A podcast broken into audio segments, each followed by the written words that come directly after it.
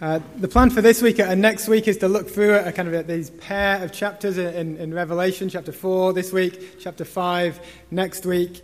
Um, and, and, then after that, we're, we're going to get back into Mark's gospel that we began uh, sort of almost a year ago, and we're going to pick up and, and, look at the second half of that. But, but why are we looking at these two chapters in Revelation at the moment? Let me just kind of quickly say why I think these are really relevant chapters to us today and at all times. Uh, great chapters to look at uh, together. Um, I think one of the key characteristics of the time that we're living in is probably fair to say we're living in a time of change and uncertainty. Uh, so, if you follow the news, you'll know in the, in the, last couple of weeks we've had a new uh, prime minister and cabinet to try and deal with Brexit. Uh, finally, who knows what is going to happen there? Who knows how long that will go on for? Uh, further afield, there's been protests going on in Hong Kong against the Chinese government for the last uh, nine weeks. Uh, nobody really knows how things are going to end up there, whether things are going to escalate. Uh, it seems the kind of the American uh, presidential race is somehow, it feels like it only finished a couple of weeks ago, it's starting again. Uh, who knows uh, how that is going to end up, uh, what the consequences of that will be. Uh, but perhaps this morning, those things all seem a little bit distant and far away. Perhaps actually this morning, we've all got more, more pressing things on our minds. our oldest daughter starts school in, in a week and a half. You know, we wonder how she'll settle in, who will she meet, who she's going to spend the next kind of seven years of her life with. Uh, perhaps you're heading back to a new year at school. Perhaps you're heading back even, even to a new school. Uh, perhaps you've got a change in job. Perhaps there's general kind of uncertainty in your employment. Perhaps there are things going on in your family. Uh, there are tons and tons of things for all of us where there is uncertainty where there is change, where we don't know what the result is going to be. Uh, someone linked to a, an article on, on, the web, on the Guardian website this week, and the kind of conclusion almost of the article, it was a review of a book, but the conclusion really was to say this No one knows what the future will look like, so we'd better keep an open mind and hope for the best. Uh, apparently, he's a very intelligent guy, although that to me kind of sounds like a, a highbrow version of that keep calm and carry on that you see on tea towels. But, but basically, that's the world's approach, isn't it? You know, things are out of our control, but just, just crack on, just, just hope for the best. Well, the book of Revelation uh, and these two chapters that we're going to be looking at this week and next week, uh, right at the end of the Bible, is really written for situations like this. Uh, what do we need to know what does the Bible tell us as we look to deal with times of change and uncertainty? Well, Revelation really kind of gives us a, a, kind of a look behind the curtain, as it were, at the true situation of the world that we live in. Uh, often people think that Revelation is all kind of a book about the future, what's going to happen. Uh, it's actually much more a book about the present, what is happening uh, what is happening in the very real but unseen uh, spiritual realm of the world that we live in. And ultimately, it shows us this that God rules. Uh, God rules. So, Revelation agrees that it says, yeah, there are all sorts of things out of our control. Uh, there are all sorts of things that we don't know how those things are going to end up. Uh, but Revelation, the Bible as a whole, gives us a hope which isn't just, well, let's hope for the best uh, which isn't just let's uh, keep calm and carry on, uh, but which is a certain hope because God is in control. Uh, in fact, the whole book is a letter that is written to churches who are going through really tough times. Uh, they're facing all sorts of challenges and uncertainties. If you'd turn back into chapter 2 and chapter 3, that's what that's all about. But then the point of chapter 4 that begins, as Simon read it, after this, the point of chapter 4 and then chapter 5 is to say, in the midst of these difficult times, don't worry, don't despair, don't give up. God is in control, God rules, and God is good. So let's look at this chapter together. There's two halves, really, uh, in the chapter. Firstly, we see uh, the heavenly throne is kind of the first focus, and then the second half, the second focus, is the heavenly worship. Uh, so let's dig in to those two. Verses 1 down to 6 uh, John gives us this picture of the heavenly throne. Um, throughout the Bible, the throne, as it is today, I suppose, is a symbol of power and authority. Uh, kings are seated on their thrones. And yet, this isn't an earthly throne showing rule or, control over a particular country or region. Uh, this is the heavenly throne showing rule and control over all things. Uh, one writer describes this scene as the control room at supreme headquarters. Uh, it's kind of like mission control for the whole universe. And the key thing about this throne is that it is not empty. Verse 2 Behold, a throne stood in heaven with one seated on the throne. Uh, Julie's gran was always a, a, bit of a character and used to get into all sorts of uh, kind of unlikely scrapes for, for a woman that old. Uh, but she used to tell a story about how one time her and a friend were invited to Buckingham Palace, uh, really as a thank you for some, uh, with, along with a, a, number of other people, as a thank you for some charity work that they'd done.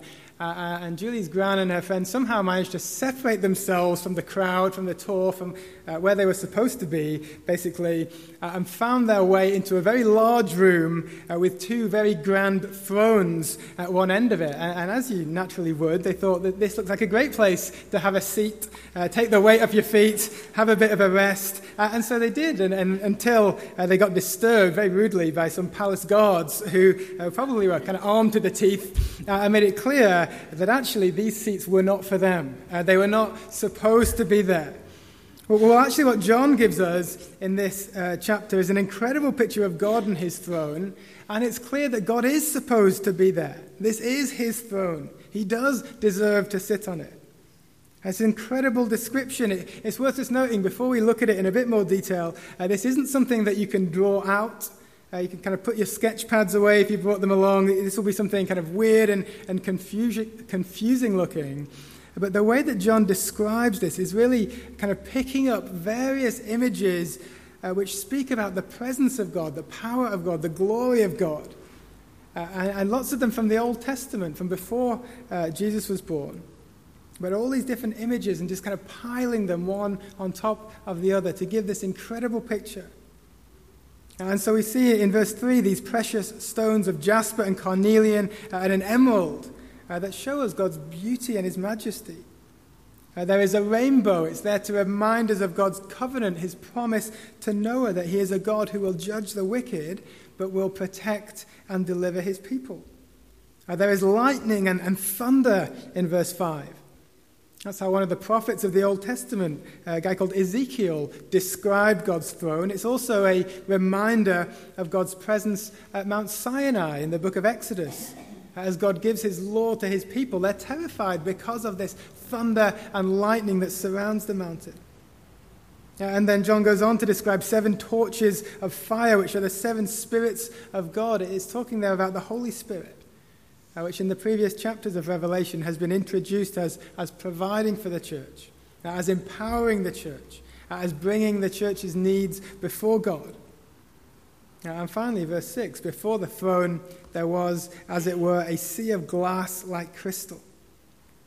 Uh, and really, that's there to show uh, really the separation that there is between God and everything else. That He is completely holy that he is completely set apart, he is completely pure, and that he alone deserves to be seated on this heavenly throne. And we could spend all morning, we, we could spend the next, you know, three months kind of looking at each one of these kind of images in, in, detail, uh, trying to pick out, well, where's John getting this from? What's it about? But really, the big picture is this that, that John is trying to say. He's trying to tell these churches who he's writing to uh, he's trying to tell us this morning uh, this is the big picture. This is the God who you know. John is saying, Who is the one who's seated on this heavenly throne? It's the God of the Old Testament that, that the people knew. It's the God who, who judges the wicked but makes promises to his people. It's that same powerful, dangerous, beautiful, holy God that we find in the pages of the Bible. He's the one who's sitting on the heavenly throne. Everything that happens is happening under his control. And there is nothing that is too big or too difficult. And there is nothing that is too small or too insignificant for him to be interested in, for him to handle. He is completely in control, completely sovereign. He rules. Uh, they used to say about uh, Alex Ferguson when he was at Man United that, that nothing happened from the very top to the very bottom without Alex Ferguson's say so and without his knowledge. He, he used to uh, meet and get to know the parents of the, the, the youth team players. Uh, he would also choose who they were going to spend millions and millions of pounds on as a new signing. There's a great story about how apparently he turned up at one late night party to drag Ryan Giggs home and tell him that that was not the kind of behavior that was acceptable. He, he seemed to know everything, people said, everything that was going on. Uh, he ruled over everything. Uh, Manchester United, for that kind of period of time, was, was his domain, and it worked. Well, we see here that, that God's domain is the entire universe. Nothing is going on behind his back, nothing is catching him by surprise. Uh, he is sitting in his glory on that heavenly throne. Uh, and so let's just stop it and kind of uh, think about that for a minute, take that in for a minute. I, I want you to suppose just to take a few seconds to uh, bring to mind whatever is the biggest worry that is, is playing on your heart right now. And I'm guessing it's probably not Brexit, it's probably not Hong Kong, it's probably something much more personal. Um, just Think of those things, that thing. Think of those things. There could be lots of things going on. And when we see this incredible picture in Revelation chapter 4, the message is that, that God is on his throne. That whatever we're thinking of, whatever that kind of silence brings to mind, that, that God is in control of that situation. And that does not mean simple solutions, but that does mean that, that we don't despair, that, that God is in control. Uh, we so easily uh, tend to think that everything depends on us. we so easily put ourselves on the throne, uh, that we have to be in control. It all comes down to what we can do. This passage is really humbling that actually we're not on the throne, but actually really encouraging that that's not the case, because God's on the throne. And God is sovereign even over the most difficult, complex, secret areas of our life. And He is in control of everything else. And so this verse, I think, it makes huge difference to our own kind of personal lives. But before we move on, it's really helpful to remember as well that this is a letter written to, to struggling churches. The book of Revelation is addressed to these churches. Uh, churches that, that didn't look that impressive. Uh, churches that face challenges from the outside and also kind of pressure from the inside. Uh, churches, it's churches that looked very kind of average, churches that were struggling. It's to these churches that this vision gives great comfort. It's to the church, it's to God's people that this vision says, look, your God reigns. Your God is in control. It might not always look like that. You might feel weak. You might feel helpless. You might feel powerless, but God remains on his throne. That was the encouragement for those struggling churches that, that John wrote to. And it's an encouragement to us today, isn't it? It's because of God's control that the church, both then and now, doesn't shrink back, doesn't give up, doesn't despair. But, but instead, we're able to, to move forward. And we might think that the church in Scotland is massively struggling, and we have to be you know, realistic about what the state of the church is. And there might well be places where the church seems to be kind of getting shut out of our culture. Uh, there may be views that Christians hold which are, are no longer acceptable in polite society. But we, when we see all of these things in light of Revelation chapter 4, uh, we see we don't need to despair and retreat. That doesn't mean that everything has gone wrong. Actually, we're able to go forward because God is in control. And it's because of that that the church is uniquely able to offer peace and security uh, in a world full of change and uncertainty uh, and all the stress and the worry that comes with that. Uh, the church is uniquely able to offer that assurance because of the message that God is on the throne.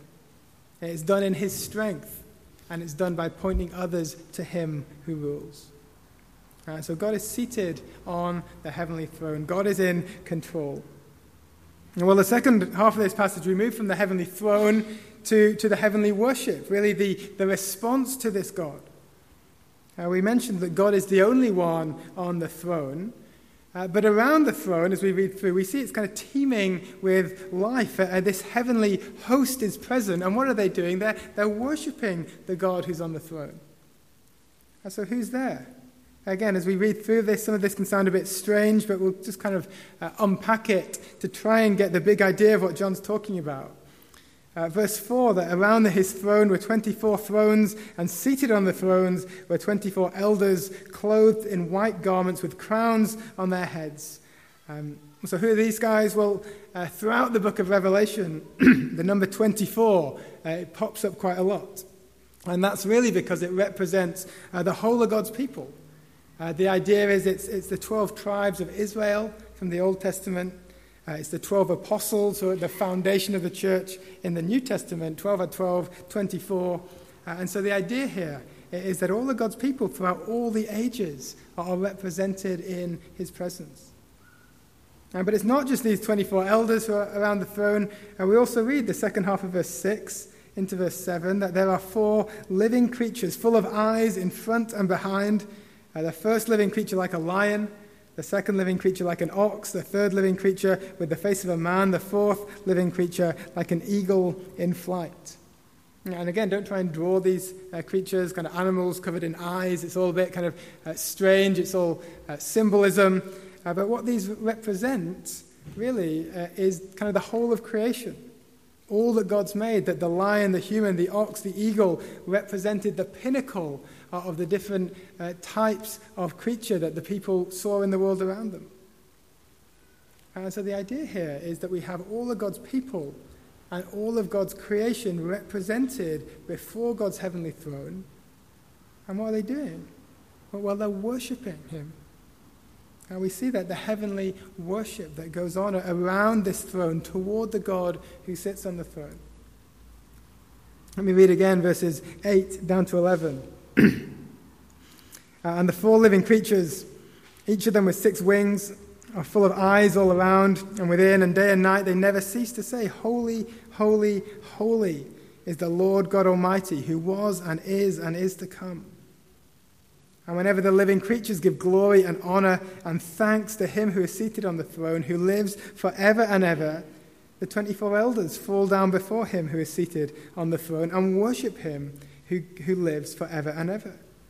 They cast their crowns before the throne, saying, Worthy are you, our Lord and God, to receive glory and honor and power, for you created all things, and by your will they existed and were created.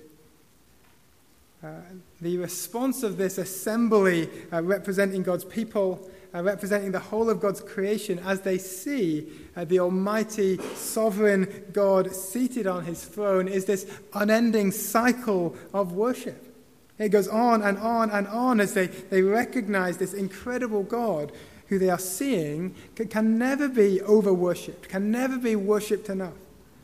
They never get to that stage where they say, Well, I think you've had enough worship for now, God. I'm going to I'm going to take a seat. That'll do. No, instead, they, they keep on seeing new kind of facets of His holiness, new aspects of His perfection, new parts of His glory that, that begin this cycle of worship over and over again. And why is that? Why are they worshiping? Why does God deserve our worship? Well, we're given a few kind of highlights in these verses that, that he is holy, holy, holy, holy. And that means that he is perfect, powerful, almighty. It means that he's able to handle the responsibility of controlling all things. He's not in over his depth, he is eternal. He is the one who was and is and is to come. His control always has been uh, and always will be, will never come to an end. And ultimately, He is the one who made all things. Uh, this world, this, this universe, is not something that, that God found or, or inherited, it's something that He made. It demonstrates His complete control and power over it. It is His. He's the Creator God. And the word worship uh, in our English translations, it, it comes from kind of the Old English worthship uh, really, it means kind of what do we give ultimate worth to?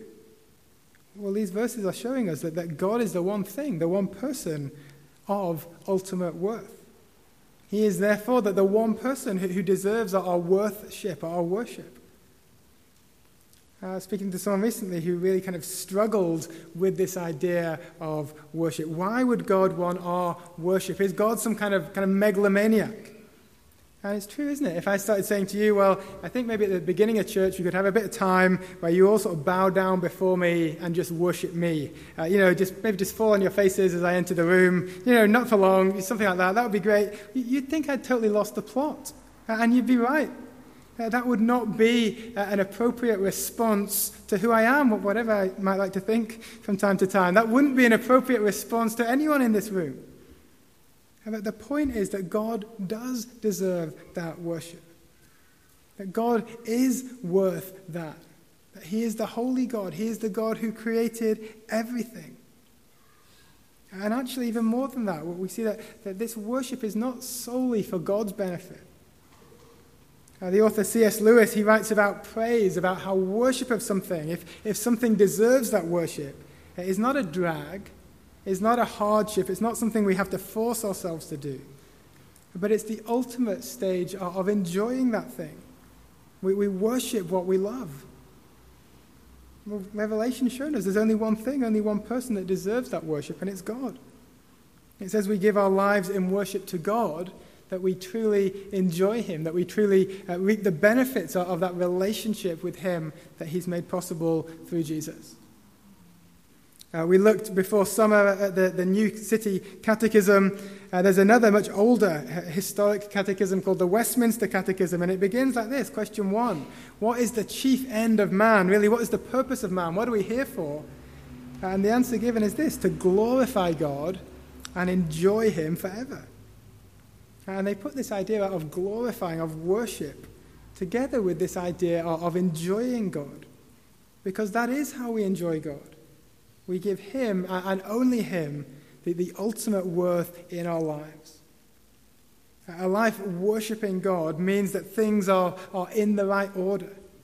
It means that we're living as we're designed to live. It is life as it works, as it works best. It's enjoying that relationship with God. Uh, during the time that, that John wrote this, this book of Revelation, it's the Apostle John who, who wrote it.